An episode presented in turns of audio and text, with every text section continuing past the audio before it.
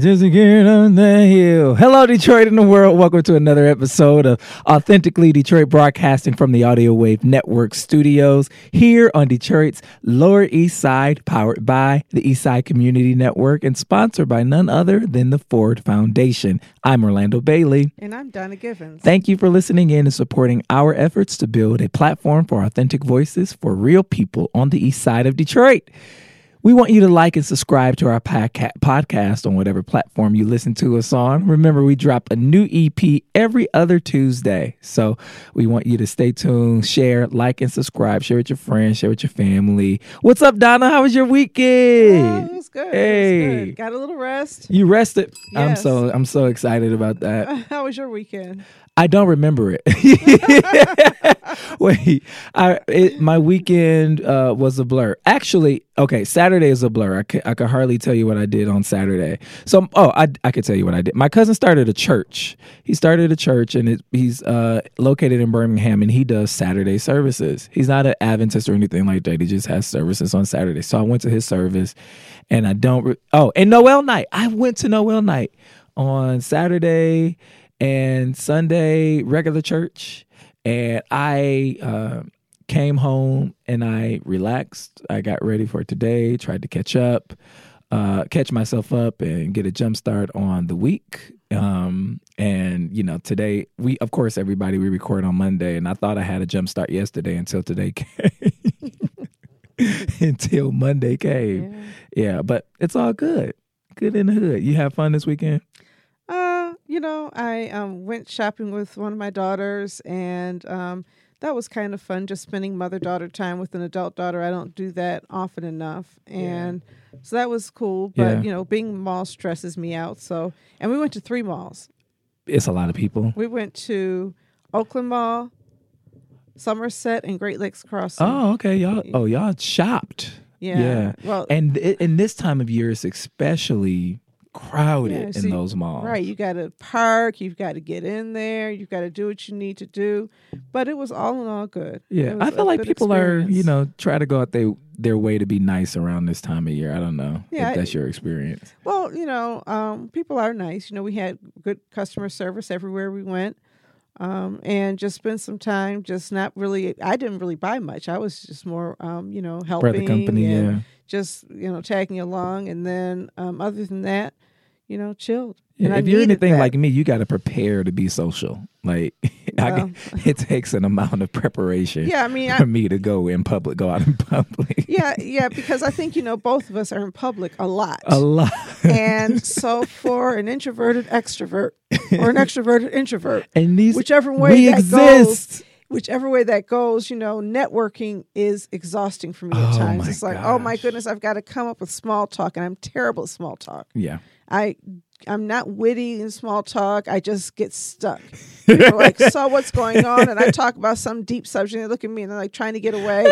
Like, don't, don't ask her. We gotta work on that. You gotta meet people better. Uh, you know, I meet people well. It's just that, you know, you're sitting here in these networking events. Yeah. And you just, I don't like networking. I don't like small talk. I prefer interacting with people on a more laid back level where you don't have to make an impression in, you know, two minutes. yeah. Um, so if you meet You people, yeah, you don't have to schmooze. You don't have to be on. You know, I just let's let's just talk. And we gotta be on like every day. Exactly. So on the weekends it's like you you have to make a compelling case to get me to go out in public for real. I am serious. I'm on my bed on the weekend. oh man. All right, guys, it's time for fresh off the press. Hey, before we get there, Yeah, I up? want to respond to. We got an email, um, Yeah. a request from one of our um, our listeners and somebody who came to a meeting last night, and so I thought it would be a great idea for us to have some conversation. Um, a woman named Cheryl Pauling reached out. Shout out to Cheryl Pauling. Thanks Shout for reaching out. shout- I appreciate her reaching out, and she um, expressed a little concern that um, that when we talk about marijuana, we talk about it in terms of she thought maybe being victims, where the there was a disproportionate level of um, white um, owners of marijuana shops and Mm. versus black, and just the way that you know mass incarceration was attached to black sellers of Mhm. marijuana, That's right. But not these white dealers. And she says, Well, why are we looking at it like that? Why don't we look at ways for our community to invest Mm. in marijuana and actually make money off of marijuana? What is the investment potential? And I was like, Wow, hadn't thought about that. But as with anything, I don't know if marijuana is publicly traded. I don't know if it can be publicly traded since it's um, I don't think it is yet. yeah, I, I don't think it can be because it's illegal. But I thought it might be a good idea for us to talk about investment in general, investment products at work. And we've got a couple friends. Gail Perry Mason can certainly come in here and light Hey, up the shout out to room. Gail. And um, her friend um, Kathleen Cullen can come in and talk about um, her work. She's more, I think, focused on municipal finance. They're both Eastsiders. Mhm. Um, one is a member of our board and one is a member of our advisory board. Yeah. And so let's get them in here and talk about income producing opportunities for those of us on the east side. Yeah, thank you for the question, Cheryl. I think we sort of had a similar uh, conversation a few weeks ago, Donna, about uh, city council wanting to hold off on the vote for making uh, recreational use legal here in the city, uh, citing uh, making sure that there are equitable business investment opportunities for Detroiters, specifically Detroiters of color. So I think it's a good. I- Yeah. You know, I think people criticize them, but I would rather that our city council take their time and get it right. Yeah. There's almost this expectation that you get to buy weed in Detroit. Mhm. You may not be able to buy it in Grosse Pointe or in Royal Oak, but Detroit must sell it. And um, I think that's a huge burden placed on Detroiters without really thinking through the impacts, the social impacts of marijuana. Mhm. Um, I think that you know it's a big issue when you talk about people transitioning from a street dealer to a to dispensary a owner. yeah. And there's a couple of other industries. And what's the cost of going legit? Is it is it prohibitive? Well, it, yes, and right now it is. hmm Unless you are a major, you know, dealer, you can't. But there are a couple other th- um, businesses that we don't really think about. One of them is transporting marijuana. hmm Um, transport is regulated, and you have to be licensed to do that and bonded. And the other thing is, um, you know, transporting it from the um, growers to the dispensary. Yeah. And the other one is testing it. And Mm. there are no testing facilities inside of the city of Detroit. So all of these related industries that we Yeah. don't even think about. Yeah. Right. And one of the benefits or one of the things that people cite when you talk about legalizing or decriminalizing marijuana, whichever it is, is that you're able to have quality controls because, you know, how many of us know people, I don't know if in, this is true in your age group, but I know a few people who smoked a tainted joint and it really killed them Oh, uh, or just made them is true. crazy, you know. I think that's probably happening more now than it was before because I I know a few cases Right. where folks aren't the same. One of the other things, though, it's interesting that you bring this up because uh, financial institutions are also grappling with opportunities to make sure that these business owners are banked. And there are regulatory hurdles that financial institutions will also have to go through to uh, provide this service for legitimate business owners. One is like you need like a whole separate vault with ventilation because this business is a cash heavy business. You bring in cash that reeks of, you know, the reefer. Right. yeah, well, you got to make sure you have, Maybe- you know, special interests. have- yeah. Or we could just have a shop where all we do is clean weed dollars. Keep a couple, clean a couple. for, for But, breeze them. but you know, the other thing about banks is that Yeah. because, again, it's federally illegal, Mhm. it's right now, legislation has to change that it will allow um, dispensaries to Mhm. open up bank accounts, traditional Right. bank accounts. So you can store them in a vault, but you cannot open up a bank account, which then leads to all of this cash that has to be laundered somehow. So there's almost this um, c- criminal tie-in because Mhm. you're forcing people to work under the table. Yeah. And- Well, I read a story though, and we're not even in fresh off the press yet, but I read a story the other week about a certain credit union, and I think the credit union is in uh it's either in Sterling Heights or Ann Arbor that uh announce uh marijuana banking Um, that sounds like Ann Arbor. that sounds like Ann Arbor. Isn't that the first place recreational? Something, yeah, something like that. it's Yeah, yeah. go to. U of M. Go to U- you can buy. Oh, you go to the, all the college campuses. But it's I, I read somewhere it's expensive, so it's like designer weed. You know, They say, "Can I get that Louis Vuitton?" you got some of that Gucci.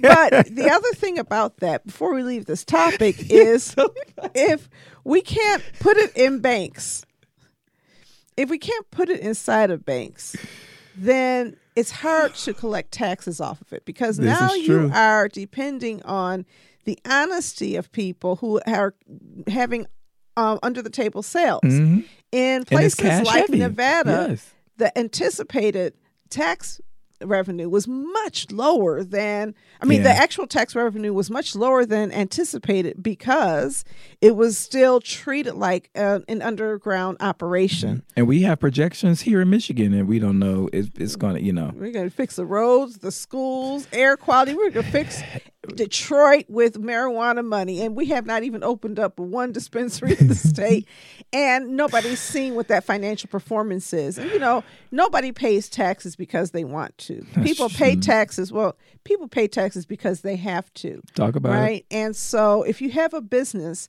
that cannot manage its um, work that does not accept credit card sales. I mean, you know, you go to these businesses. Whenever I go to a business and they say cash only, I'm just assuming they don't want to pay taxes. Okay, I'll be honest with you. It's too easy to get a square.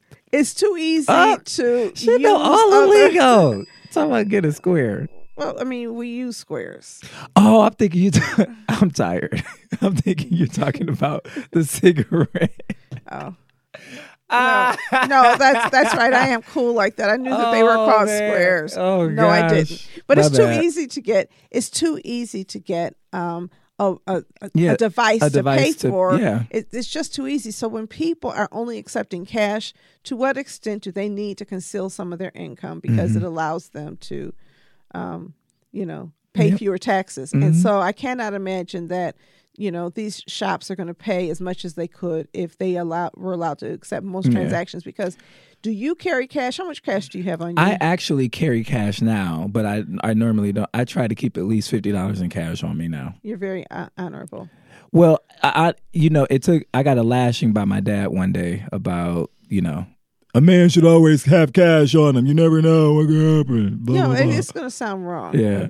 this is going to sound terribly wrong but you know when i see homeless people or poor people by the side of the road i like to give them money but i never have cash so i almost want to supply them with squares so i can just swipe and swipe a dollar It's been a be it's, it's, been, it's been a long day for both of us.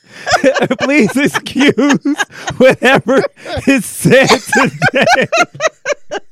Just saying, it's got to be hard. This cash economy has got to be hard on people who stand on the corner and look for change. And you know what? I think the cash economy, I'm gonna bring it back. I'm gonna bring it back.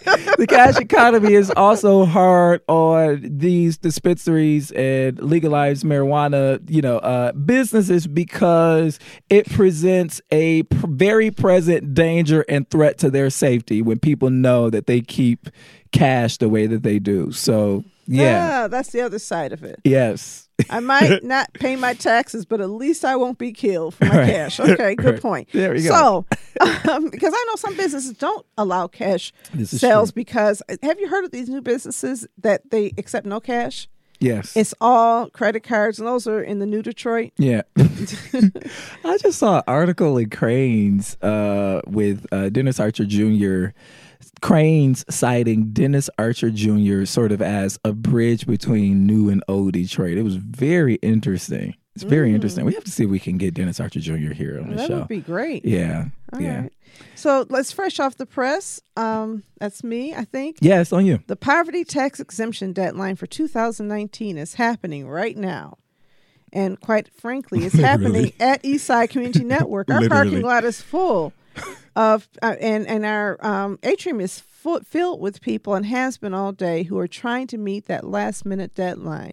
So I'll start by saying I am so grateful that we can be a resource to people who need their property tax ex- exempted. The second thing is the attitudes and the willing nature of our staff. They didn't complain. They just went right to work and decided to serve them with no warning, did not understanding that people would be directed to our premises. Yeah, I Um, and and you know what, Donna, I want to take the time to call out their names. I think it's only Yes. like four or five of them. Thank you to Savannah Brewer, uh, Angela Wilson, uh, Jay Green, Michaela. Uh, Jesse. Uh, Jesse Blount, uh, Jackie Richmond came over from yeah. JEI to help today. Sam Woods from Quicken Loans, Bradley and Keisha from Councilman Spivey's office offered some helping hands today, as well as uh, Durfee sent a couple of folks over to assist. Thank you all for what you are provi- You're providing an invaluable service to our residents, and it's literally still happening. So, guys, we record every every other Monday night at six o'clock. Our workshop is supposed to be over at six o'clock. We are. uh, 15 16 minutes into recording it's 642 on a monday night and our atrium is still full and our staff is not complaining about trying to go home they are there to the end No. so Yeah. Yeah Um, it's it's when when you have a great team. Yeah. That's what teams do, and I think that we have an understanding that we are there to serve the community, yeah and that every house lost, every um, every um, foreclosure is Yeah. a tragedy. Yeah. And so um, I'm glad that so many people know that they can have their um, property taxes exempted yeah and that they took it seriously this year. And I'm hoping that we will double, triple the number of people who get on the extension program. Um, and, you know, but people, from what I understand, talking to some of the staff, a lot of people um, really don't understand how property taxes work. yeah And because they don't understand how property taxes work, they don't understand that an exemption that they file right now is for next year or for this year. for this year for But then they have to apply they have to reapply again for 2020 next year for 2020 because they get their bills so late. yeah They're thinking that they're paying 2020 taxes when in fact the 2020 taxes will be in July. And so it seems as though um, we need to do a lot more education just explaining how do taxes work We and how do. do you pay them down. Um, one of the interesting things I learned today is also that there is a way for people to pay on increments on a payment plan for your taxes. pay as you go oh well, is that the new program that Duggan and uh Sabree announced or pay as you stay. pay as you stay yeah that's right now, there called, may yeah. be pay as you go, but I know I don't know that that's Yeah, the net. it's pay as you stay. You're okay, right. pay as you stay is will require legislation Mm-hmm. from the state. right But the pay as but but this in the past people had to make lump sum payments. yes And if your property taxes were fifteen hundred dollars, you had to provide fifteen hundred dollars. yep Now, um, you know, there are many We don't people who don't like have that. a loose fifteen hundred dollars just sitting around. Oh, it's time for me to dip into my savings account and pay this pay bill. two thousand dollar bill and nobody when people like that struggle financially, and you're always balancing DTE this month with cable next month, with food, with clothing, you know, September is really challenging because you got to get school clothes and school supplies. People's lives are sometimes lived paycheck to paycheck, as you pointed out. Mm-hmm. And so, if you can add a little bit to each month's bill, that's so much better than having people paying these lump sums. And so, apparently, there are kiosks in um, some stores. I'm quite, and there's an app that you can download and make payments. Um, Yeah. But you know what I'm hoping for is in 2020 we all work a little bit more proactively to educate our community, help them take it seriously, so that they are not waiting until the last minute. Because you know what, it requires a lot of information, a lot, of, information. documentation. People have had to go home and come back, and you know this, guys. This is such serious and important work. Uh, I had to break a woman's heart today in the atrium because for some reason I don't know how she thought that she would be able to get a retroactive exemption from years past, and the Michigan laws does not allow for that. And so just you know, I mean people people people need help, people are struggling. We have to educate. We have to do uh our I think our media uh, Channel 7 ran um, a story yesterday and today about you know the deadline is December 9th. The deadline is December 9th. and you know thank you Channel Seven for running that story. But I think we need sustainable media partnerships where where people are watching, where people are listening, so that people are you know, fully aware of the options that are available to them. And we, as community development organizations, as well, do our part and reach out. And we have been, uh, but of course, we can always do uh, so much more. But so, you know, how do people get their news? Yeah, people get their news digitally a lot now. Facebook, if we can go to Facebook or Twitter. Twitter. I know I'm a Twitter junkie. Uh, but I'm young, but I know a lot of folks still watch the news, and so a, a lot do. A lot of a lot, lot of mediums, don't. yeah, a lot don't. Um, a lot of them listen to urban radio, but they don't listen to WWJ. yeah. And so I think that we can also do a better job. We'll be talking about this in a little while. Um, but I think we can do a better job finding out how to reach people and reaching people where they are um, and not just expecting it. When you look at how the Russians decided they were going to impact the elections in 2016, Mm-hmm. they used social media to influence the thinking of black people. And it helped change the behavior of black voters because they introduced some inflammatory information about Hillary Clinton, some much of which was inaccurate, Mm-hmm. or if not inaccurate, distorted. And they did it with the sole intent of suppressing voter turnout. Yep. They didn't try to get black people to vote for Trump. That was a hill too far to climb. but if I can just get you to sit at home, Stay home. stay That's right. home, then that's what they did. And so if they can leverage social media to change attitudes and behavior, let's do the same thing. I agree. And you know what they didn't do? They didn't post articles. They had mm-hmm. memes. They had sometimes the headline is all somebody's going to read. And so I think that you have to look at the kinds of things that get a whole lot of traction on social media. And it's never going to be the 2,000 word article that That's explains right. the whole thing. That's right.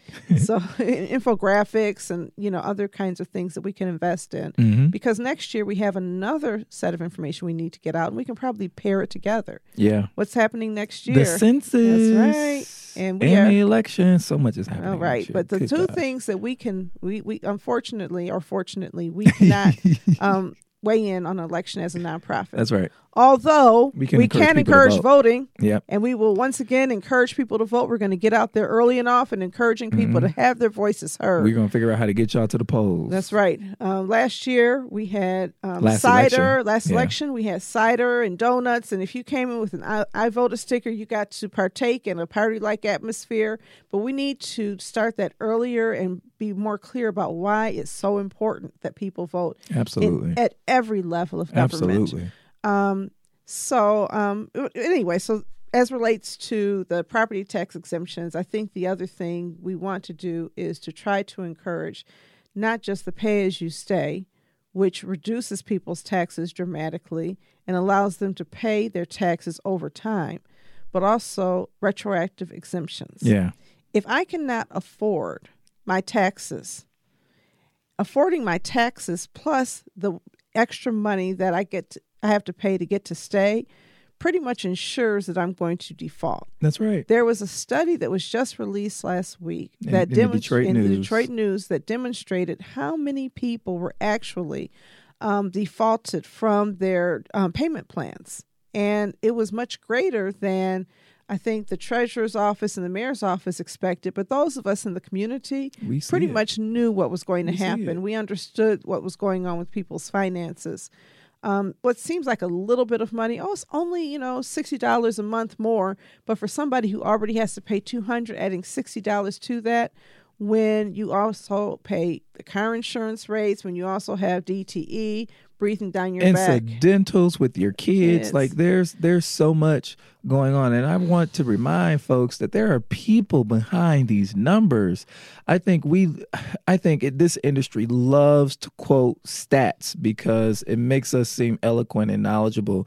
And we are armed with the information and we can quote you the data but I don't want to. I don't want us to become so flippant about it that we forget that there are. I saw people in our office today Absolutely. people who are worried, people who are brokenhearted, people who are worried about their legacies and wealth. I mean, we have to And we have to center humans How many this. exactly? Because in how many households do you have a mother, children, sometimes a father, sometimes a father, sometimes a mother, a grandmother, grandchildren, cousins, aunts living in one home. Yeah. We have an affordable housing crisis. So one home does not necessarily represent one family. That's right. And you might be able to find a place for you to stay, but who's going to take all of these additional family members in, especially those who are maybe less um, easy to live with for whatever reason? Because you know, some of us have Uh, skeletons. Some of us, and- we got some challenges. of us, are, some of us are just difficult. I put my maybe I'm difficult. You know, I'm just saying.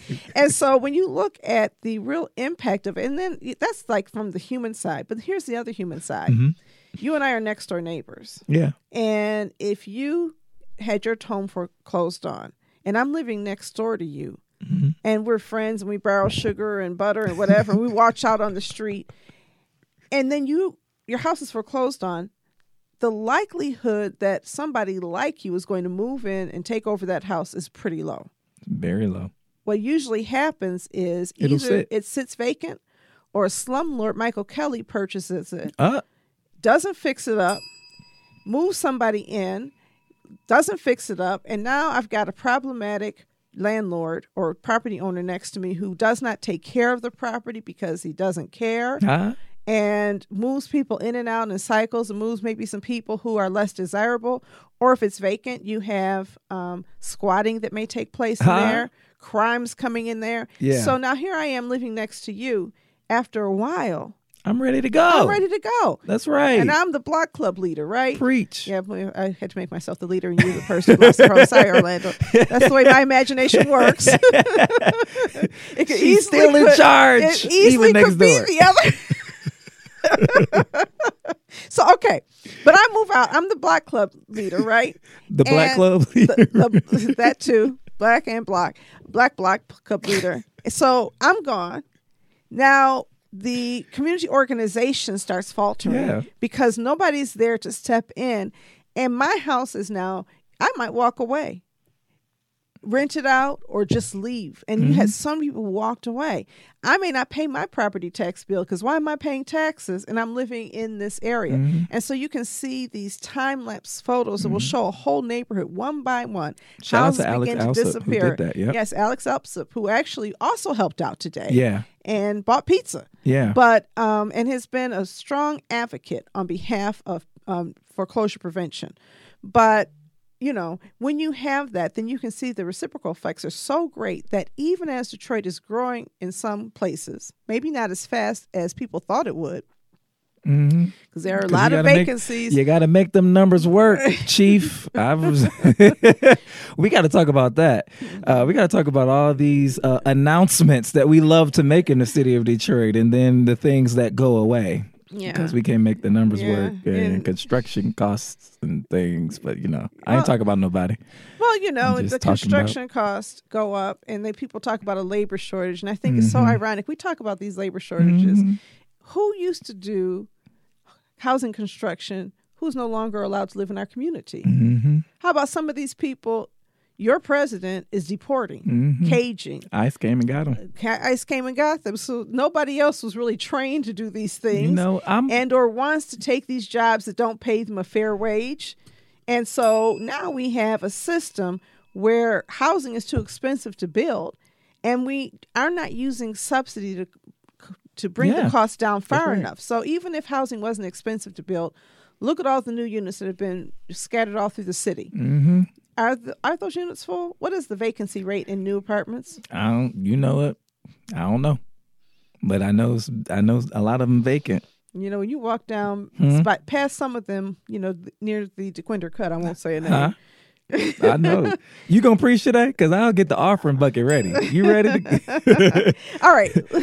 All right, news. fresh off the press. Uh, Detroit inspires the world. Detroit based Distinct Life partners with Puma to release a new sneaker. SoleCollector.com is reporting this story.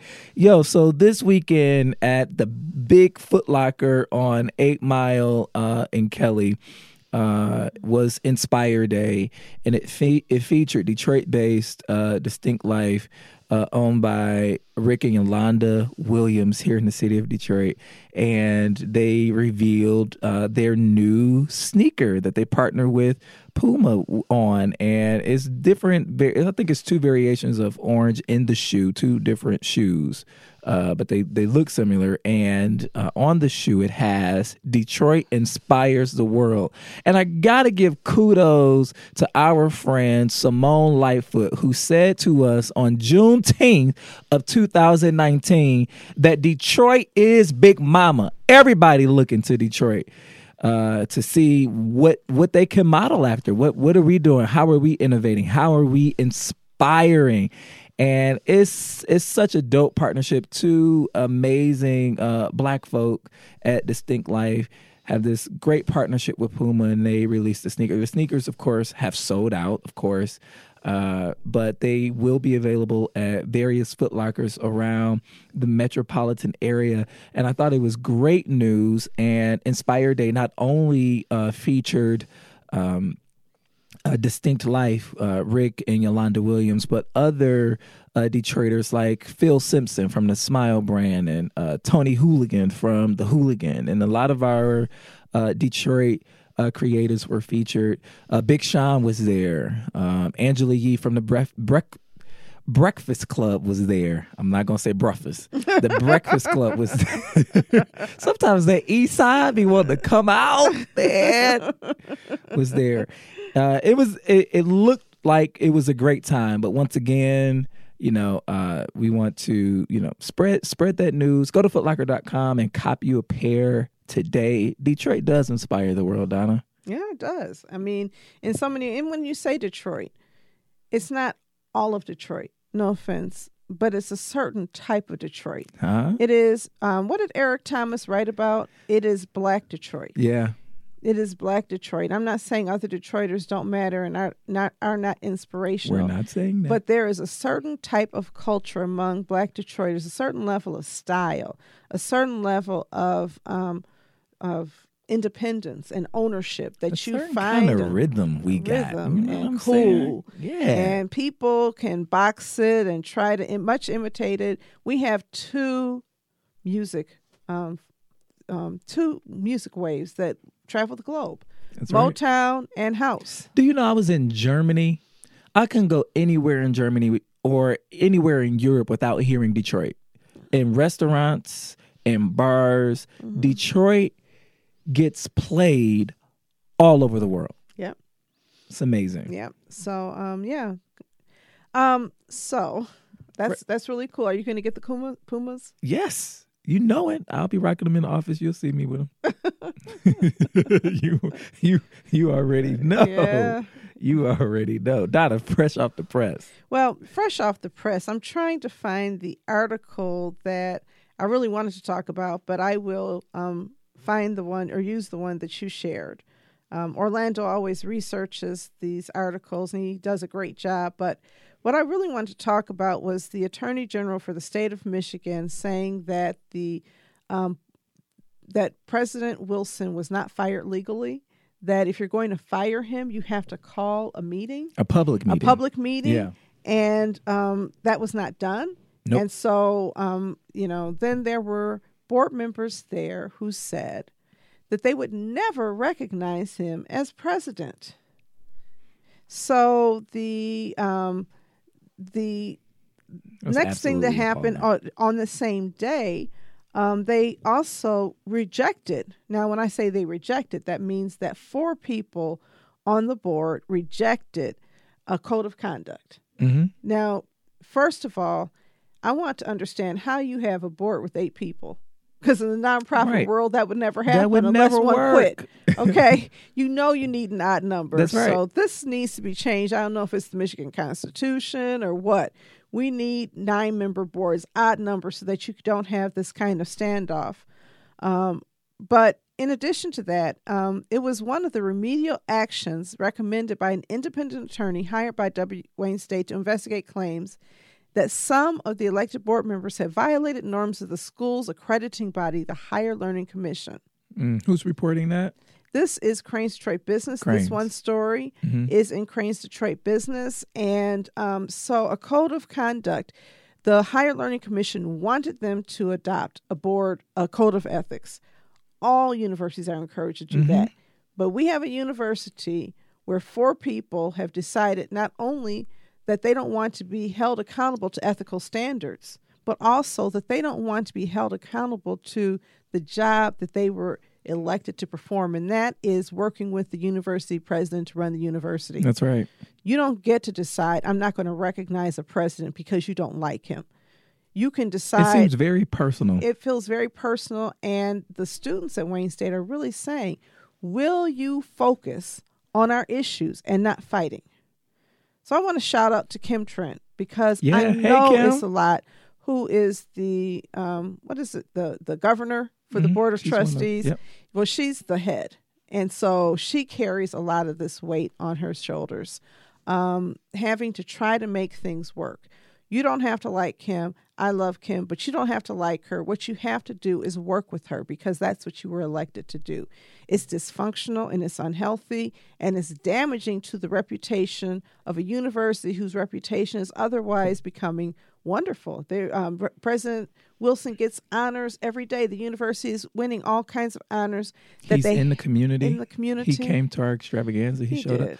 up. Um, and um, the the you know, so many good things are being overshadowed, and I, the Wayne State uh, master planning uh, process um, has culminated in something that I think is great. I was asked to take part in that, and they were very intentional about making sure that um, the entire Detroit community uh, was included in the master planning process for Wayne State, as well as this tuition announcement.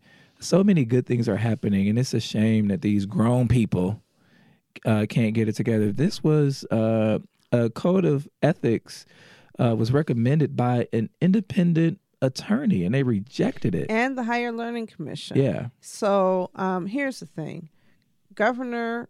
The governor has the ability to remove yes. trustees if they are not performing their jobs.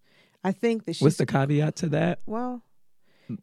There's there's something in the in the statute that has to like right. Well, yeah, it's it reads kind of like the impeachment proceedings. if yeah. there is misconduct, gross misconduct, something like that. Mhm. And I have to believe that, you know, saying and just going on record saying, I'm never going to treat this person who is the university president as if they are the president, refusing to adopt a code of conduct, which is um, what any um, body should do when they have been cited for unethical behavior, um, is just egregious. So I um, hope the governor exercises her option. I'm going to be really honest and say that I hope she does because we um, Wayne State is so vital to Detroit and has been vital to Detroit for so long. Wayne State single-handedly helped build the black middle class and professional class in Detroit. I'm Detroit. telling you, my How mom got her master's degree from Wayne State. How many people got their bachelor's degrees from Wayne State? Yep. Their first college that they could go to that was a college inside of the city. When you look at the number of black professionals here, Wayne Mm-hmm. State educated more of them. And when I was young, Wayne State had more black students enrolled than any HBCU in the nation. Wow. And that's changed. I didn't know that. Yes, Wow. Wayne State was um, educating the the masses in Detroit and was doing an excellent job of it and was committed to that. And so it's right in the heart of our city. Um, it's important that we get this right. And I just think that anybody who's not committed to getting this right and doing whatever is necessary to help the university thrive is in the way. Yeah. Fresh off the press, Brandon Hunter of the Michigan Chronicle is starting at the Detroit Free Press press at the beginning of 2020. I could not be more excited about this announcement. Uh, Brandon Hunter is a friend and fellow Eastside enthusiast and ambassador.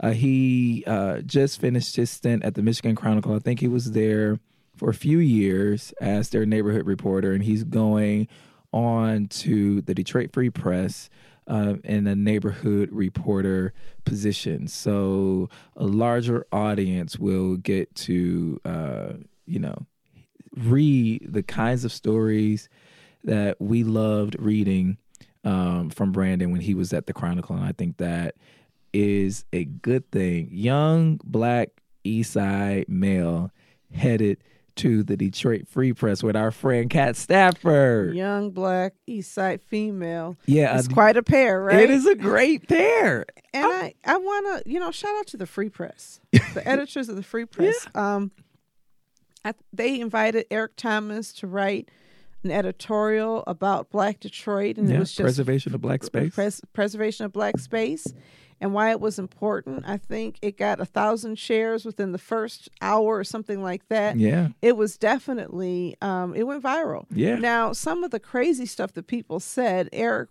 had to stop reading their, Their comments. Facebook Yeah. comments because people said really crazy yeah, you got to be careful. But black people all over the nation responded with joy because we understand the importance of black space. That's And right. We are all sometimes challenged by erasure Mhm. and by people thinking that there was no value in what we had. So when we bulldoze it or when we replace it or deconcentrate it or whatever the terms we use, um, what we're killing is spirit. What we're killing is a history Soul. and a soul. And you know, in Detroit, um, say it loud, I'm black and I'm, I'm proud was Ah, just a thing, right? right. We said it, you know. Um, we that was such a big thing. You were so proud as a black Detroit. We had a black mayor, Mhm. black city council. Black power was not something that was foreign to us. I'll take one tiny little exception of what Eric wrote when he said that because Detroit was so black, our teaching force was also so black because there are many black cities that do not have this level of um, that don't have as many black teachers. Yeah. That was a unique Detroit thing that had everything to do with Wayne State, which graduated more teachers back at Wayne, right?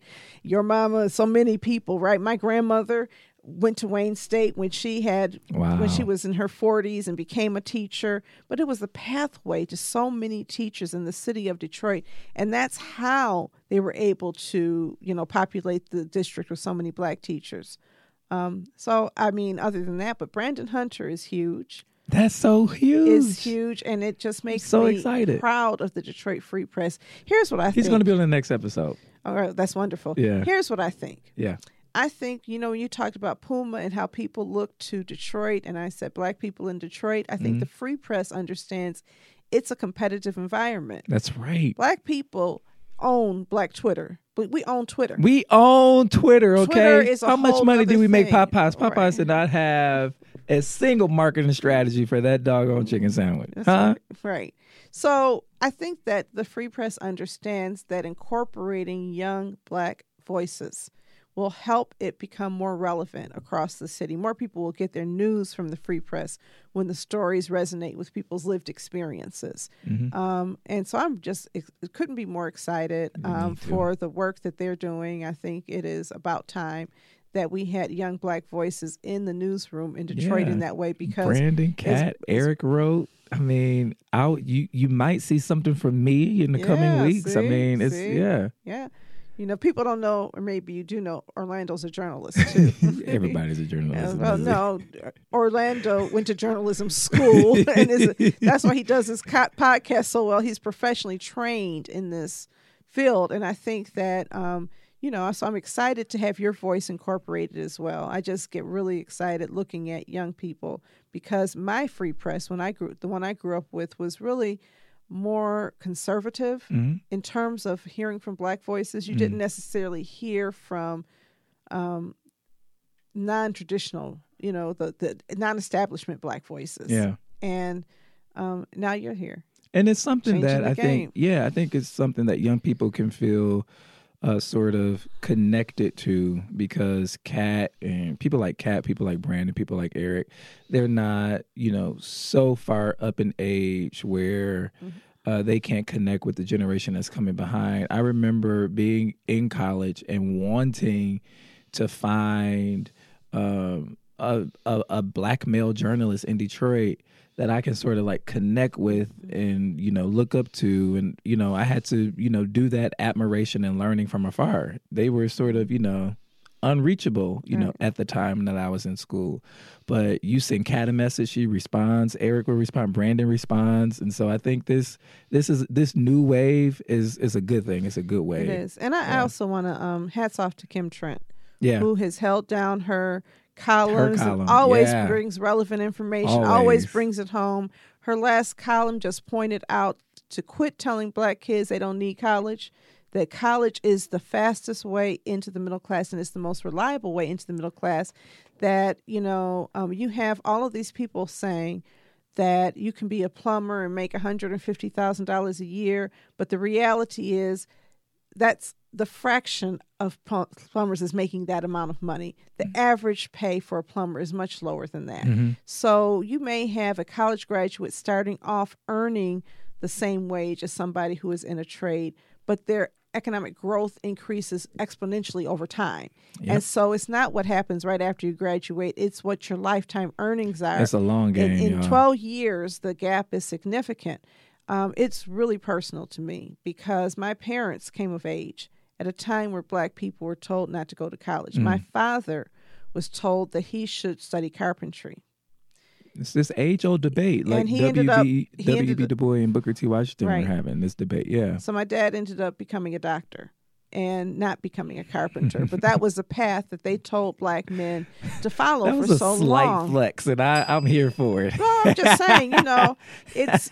But he was told, and yeah. people began internalizing these Absolutely. beliefs that I cannot, and that's what society told him. I don't want us to give messages to our young people, black young people, that they don't belong in college, that they're better off getting a trade because they're not college ready because their ACT scores or SAT scores mm. don't measure up.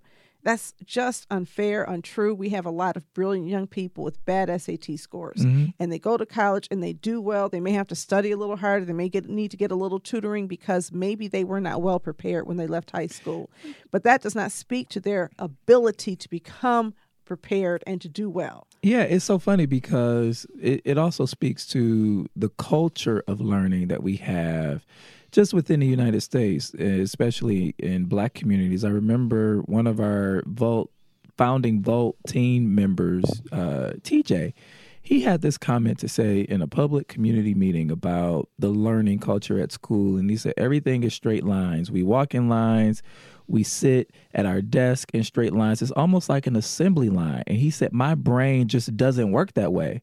My brain doesn't work that way. I'm more of a creative. Why can't we sit in a circle? Why why you know, it's like they're preparing us for the factory or something. Right. That's exactly that's exactly what he said. He, at, at, 16 at years 16, old. I couldn't believe it. Evidencing yeah. his brilliance and he's right. a brilliant young man, just, you know, so inspirational. But keep in mind that education theory would tell you that his brain doesn't work that way. Education theory would tell you that lining kids up, sitting them straight rows, having them behave in a very militaristic way does not create the freedom to learn. Really, what you're trying to do is trying to inspire the love of learning. What you're mm. trying to do is inspire an understanding of things that people can personalize their knowledge. And so when you look at knowledge, the when learning, when you look at um, what is it, uh, repetition is not evidence of learning. Because when you can repeat something, have you ever studied right before a test? I don't. Yes, and you forget it. And yes. you forget it. Yes. Or but All, when every you, time when you have to create something with it when mm-hmm. you have to analyze something mm-hmm. um, that's when you that's when you retain that knowledge right? That's right and that's the reason why hands-on project-based learning is so popular all of us have within us creative potential I don't believe that there are people who don't have creative potential. I believe it's killed in some people. I believe that is um, encouraged in others. So look at Montessori schools. Mm-hmm. Take a look at some of the classrooms in some of the suburban schools and how those students are learning mm-hmm. in learning circles yeah. where they freely get up and do what they need to do during group activities and team-based learning um, processes and you'll see that um, it's not tj yeah. Because the other thing people will say is that black brains don't work the same as white brains. Mm. Black is a social construct.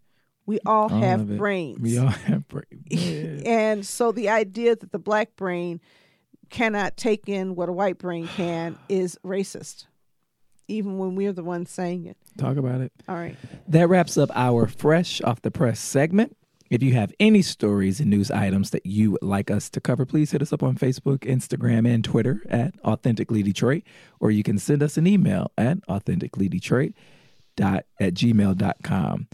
Uh, topic for the day in our thematic discussion this week, and in the spirit of the Wayne State story, uh, we are we want to have a conversation about uh, meeting culture um, dissent um, here in the city of Detroit. And Donna, you asked a great question, and I really would love for us to explore this. Do we marginalize our voices when we disrupt in certain ways? Yeah, Yeah. I think that um, there are certain people who go in there, and I'll give an example of a person who I think's marginalized his own voice is Cornel West. Mm. Cornel West had some brilliant political analysis of systems of racism and capitalism, and people really respected him. And then he decided he was upset at President Obama because he was not invited to the inauguration or something like oh, that. oh, yeah, yeah, yeah. And he started talking remember that. about his mother. He started talking about calling him names and just Ooh. everything. Every time you talked about him, he displayed contempt for the person of Barack Obama. And when people saw that, they couldn't hear anything else. He became marginal to them. People don't look to Cornel West for his voice in the same way that they did um, when I was young. Remember when he had Democracy Matters and Race Matters, Mm-hmm. Yeah, and people thought remember this those. guy is great. And now, when you think of him, you wonder why did you work so hard to tear down a black man who was president? You didn't work that way to tear down Bill Clinton. Mm-hmm. If you want to say that Barack Obama was neoliberal, okay, we might have that conversation. But was Bill Clinton less neoliberal? I think I probably think more. I I think think, he was. you know, when you look at his record and the things he supported, and yet he had grace when it came to President Clinton because he felt like he was in the private club. And so I see some of that now. I see name calling, Yeah. just ridiculous name calling. Here we are, 40, 50 years old, calling people names in meetings and on social media. And it's like, what are we displaying? I was called a black gentrifier on social media. Yeah, well, you know, It's just like, really, y'all? That's what we. That's this is what we resort and to. you and you've lived within you know four miles of where you live right now Right. your entire life, whole life. except when you were in college you left and went to Ypsi. Easter, yeah, I- Ypsi, yeah. so crazy. it's so ridiculous and so disconcerting that we can't just talk about issues debate them disagree even vigorously disagree without finding the need to um to try to demean the Yeah. people who, with whom we're disagreeing And that there, there you have it. There, that's the fine line because I welcome dissent and I welcome disagreement, but when um, it gets it gets dirty, when it gets political, and when it becomes disrespectful, because disagreement isn't disrespectful; it's just a disagreement. Um, I think we contribute to the marginalization of our voices to the point where folks in power choose to go around you. Yeah. They feel like they can. They call you crazy. Yep. Oh, that person is crazy. And other people agree, you know, and we've seen it with certain meetings that have taken place in the city over this past year Yeah. where the heat has out um, performed the substance yeah, of whatever those meetings are we are. We getting to the meat of and the issues so in our city? people are people willing to go to meetings. Okay, I've work many hours, 12 hours a day, right? You too, because we had the same meeting this morning. Yeah. 11, 12 hours in, in a day. People take care of their kids, go grocery shopping, deal with maybe a leaky ceiling and A running faulty a running toilet, a faulty furnace, bills they can't pay, tax foreclosure that is imminent, and they go to a meeting and they look at people in the front of the room cussing each other out and calling each other names. And the people who are doing all the cussing say, "Well, I'm just representing you." Well, if you were representing me, you'd be solving my problems. And my problems are not your disagreement with the other person. That's what I say about Wayne State. But I see it in other public forums. The concerns I have should be front and center. And if I disagree with you, even if I don't like you, I should still find a principled way of disagreeing with yes, you Yes, a principle on the right, yeah. issue, not the um not not not who not, you are. Not who you are.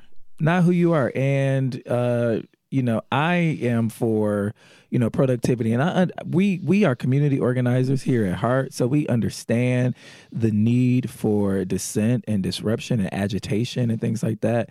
But we also understand that um, in all of that, somebody uh, got to be able to go into the meeting and advocate and you know uh, organize around you know particular issues. Martin Luther King employed all of those principles, but was still able to get into the room to help get legislation passed. And so I think we we we we got to be careful and we got to figure out what the plan. I'm like I'm asking myself, okay, what's the plan? Well, like, I and are we winning? I always say that if people protested, if Martin Luther King protests like some people today, we would still be sitting on the back of the bus. we, would, we wouldn't be voted. We'd be seeing the Again, lunch counters. We had a long day.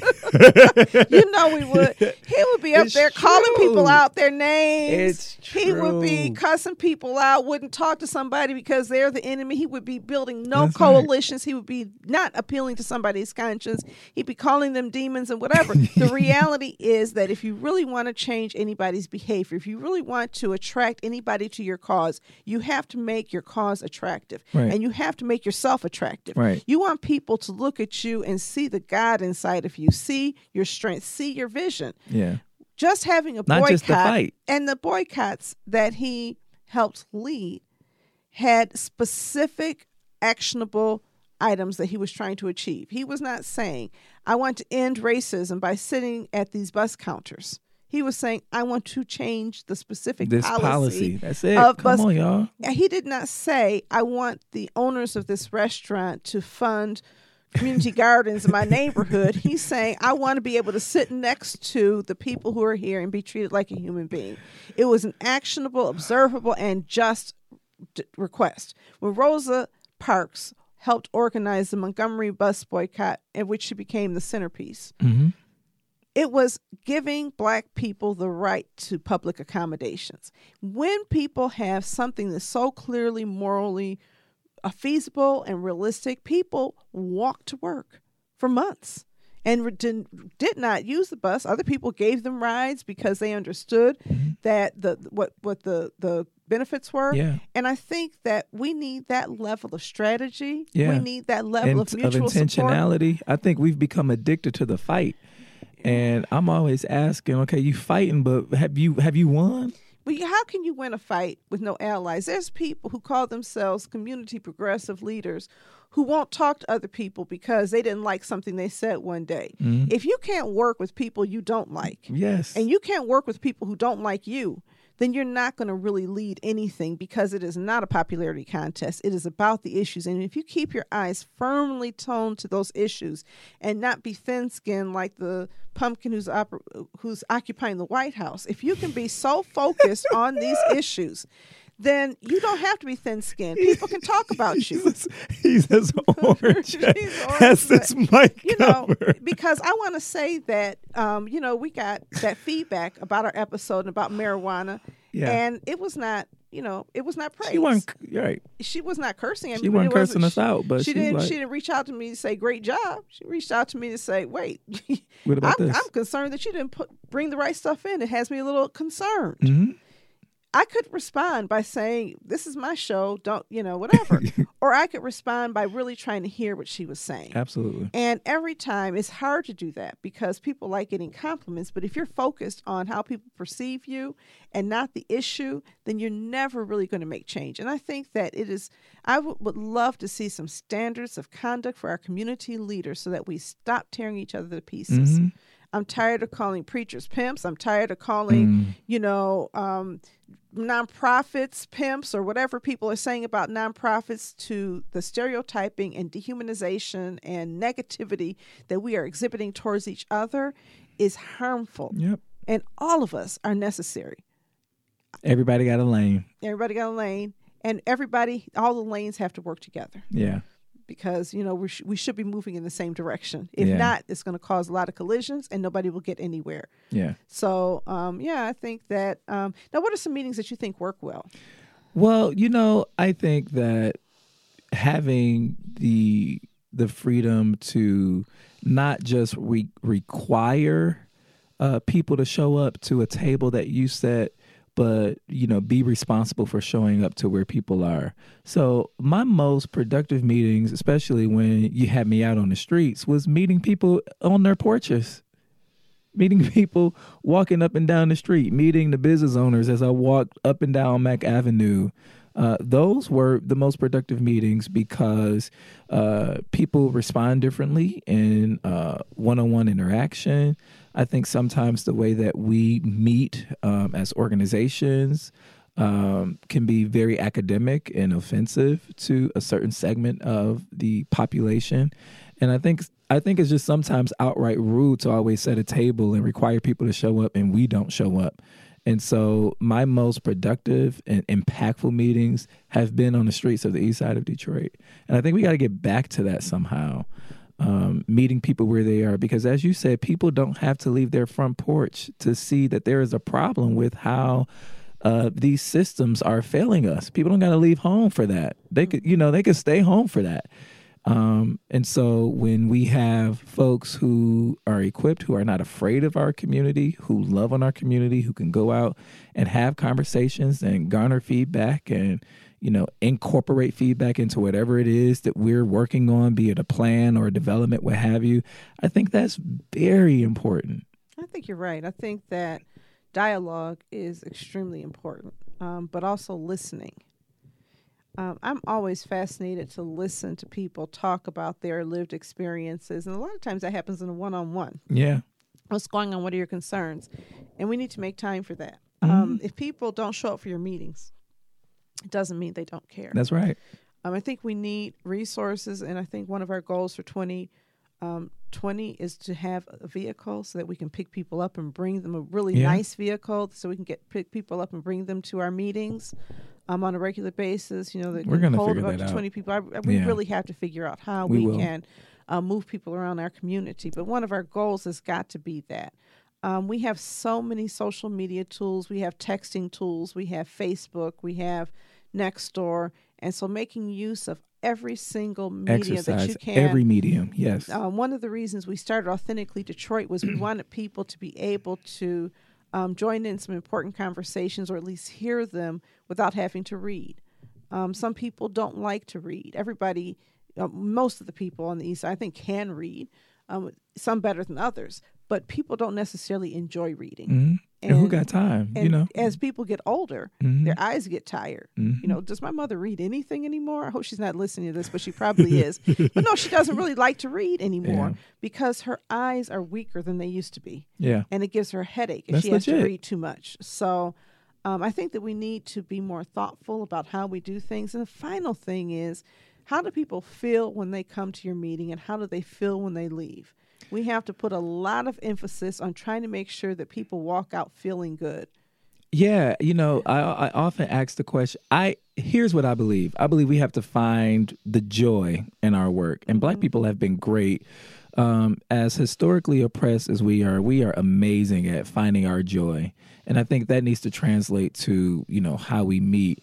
I feel like I am called to lead from a place of joy abundant joy and smile and you know with you know smiling and being happy and being upbeat. I know that's my calling and i try to spread joy but we have to we have to find you know our joy. And everything isn't happy go lucky and i'm not saying we want to be superficial about this either but uh, you know people are depressed enough. How let's have solution oriented conversations. Mm-hmm. let's have uh, strategic conversations with implementable steps that we can work together as a community to carry out. Mm-hmm. Uh, let's not make the problem so sexy that we continue to just want to gaze at it and cry about it and be mad about it. Let's figure this out. Yeah, let's. And I agree with you about joy. I think that we have to try to bring joy into a room.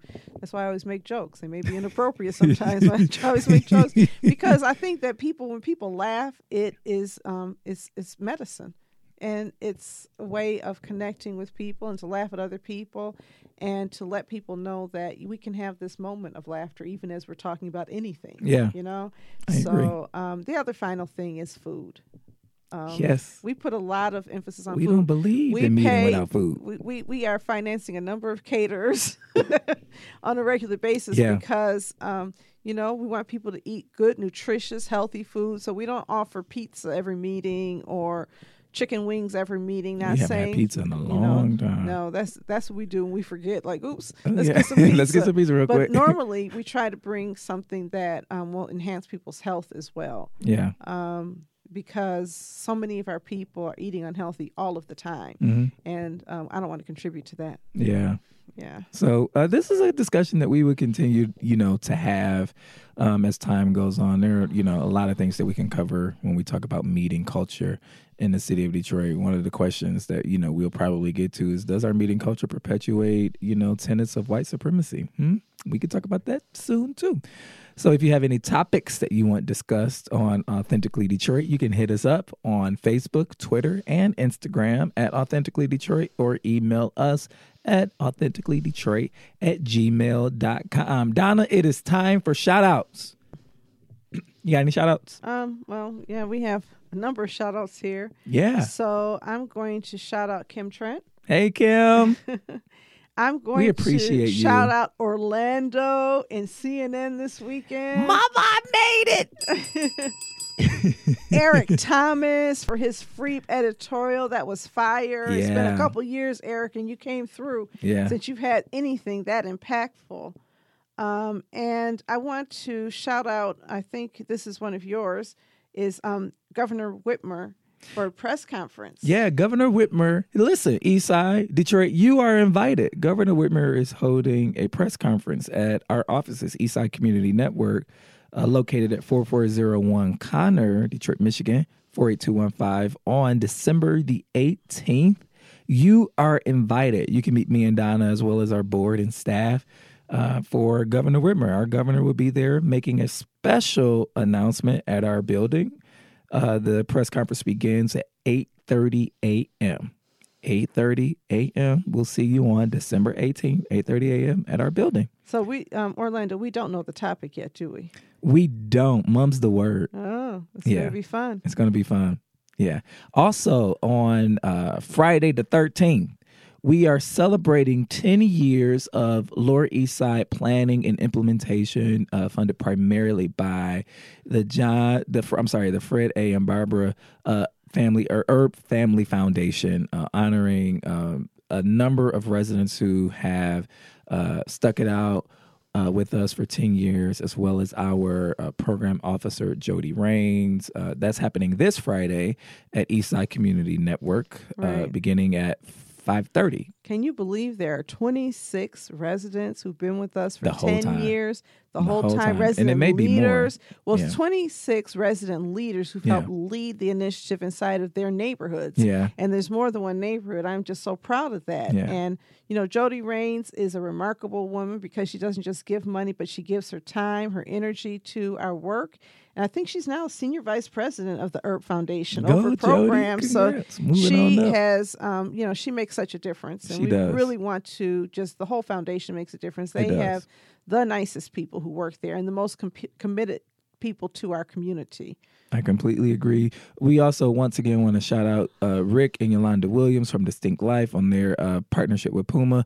Branden Hunter, new Free Press reporter. That's my brother. Y'all, I'm so excited. We, we're making him viral on Twitter right now. He's going viral. And uh, congrats to Phil Simpson and the Smile Brand and uh, Tony Hooligan and the Hooligans on uh, their Inspire Day uh, feature. Also, we want to thank every single donor who donated to ECN's Giving Tuesday campaign honoring our Vault Teen Center. We raised about three thousand dollars for that campaign. That's the most we've ever raised on a Giving Tuesday campaign. So thank you to everyone who gave large and small. We appreciate all of it. But can we give a special thanks to Ned Staebler? Ned Staebler, shout out to you. Wow, he just went into this fancy account. I didn't even know he was all that. I was like, whoa. He was like, oh, my directed giving. I was like, wow. Okay. So yes. it was he gave generously and um, you know, just it was wonderful. Yeah. And all of this money, every single dollar is going to be spent on our young people, Yes. um, whom we love. Oh. Whole new group this year. So I don't know them yet, but we love young people in our community and we always try to love on them. In fact, what's happening right now? In fact, uh, the young people are having their annual Christmas party, and uh, staff of the Eastside Community Network adopted each young person to make sure that they had uh, a Christmas, uh, to make sure that they know that we love and support them, and so we shower them with gifts. Uh, uh, every single year, and this year was no different. So they had their annual Christmas party in potluck, and it's happening right now, along with all those poverty tax exemptions uh, uh, applications. But yeah, we we love our young people. We honor them. Young people are not 100 percent of our population, but they are 100 percent of our future. I believe that, and so we have to make and continue to make intentional investments in our young folks. And they are so wonderful. Every year we just have this wonderful group of young people who just bring their hearts and their vision and their energy and are always positive in the work that they do. Shout out to Tanya Aho. Yes. Who is our senior program manager. We have a little surprise for Tanya by the end of this year, but she's our senior program manager who really treats these young people like family. Absolutely. And has created an extended family on the east side. And lastly, I just got to shout out, you know, Miss Universe is from South Africa, y'all. Miss Tunzi. I won't uh, try to pronounce her first name because I feel like I'll butcher it. Uh, beautiful black woman from uh, South Africa uh, is Miss Universe, and she was beautiful, sporting her natural, her all of her melanin, all of her glory, all of her splendor. Uh, congrats to you, Miss Tunzi. We loved watching you take that crown. It was amazing. You know, I I I have a philosophical disagreement with pageants, right? Yeah, I'm not really into pageants, mm-hmm. and normally, even though I'm happy that a black woman run, it's like okay, but she's something special she's so because great. she is rocking her fro. She has her own style, and what she's doing is really helping to affirm the beauty of chocolate brown women. Talk about she it. Is not just black. She is a beautiful chocolate She- with beautiful. She fine, y'all. I'm yeah, she is. She is with fine. with absolutely beautiful African hair. yes. Nothing done to it. She hasn't adorned it or done anything. It is just her wearing her. It's authentically And her. It is authentically her, and there is something that is so wonderful that she had the confidence to sport her natural hair. I that's Because I right. looked at some old pictures and she was, you know, a little different. And then at some point she just took it off and said, This is me. Come on. And then she won. Where is India? Q India Arie. Listen, we thank you for rocking with us. We will see you next time. Thank you for listening. Catch the wave.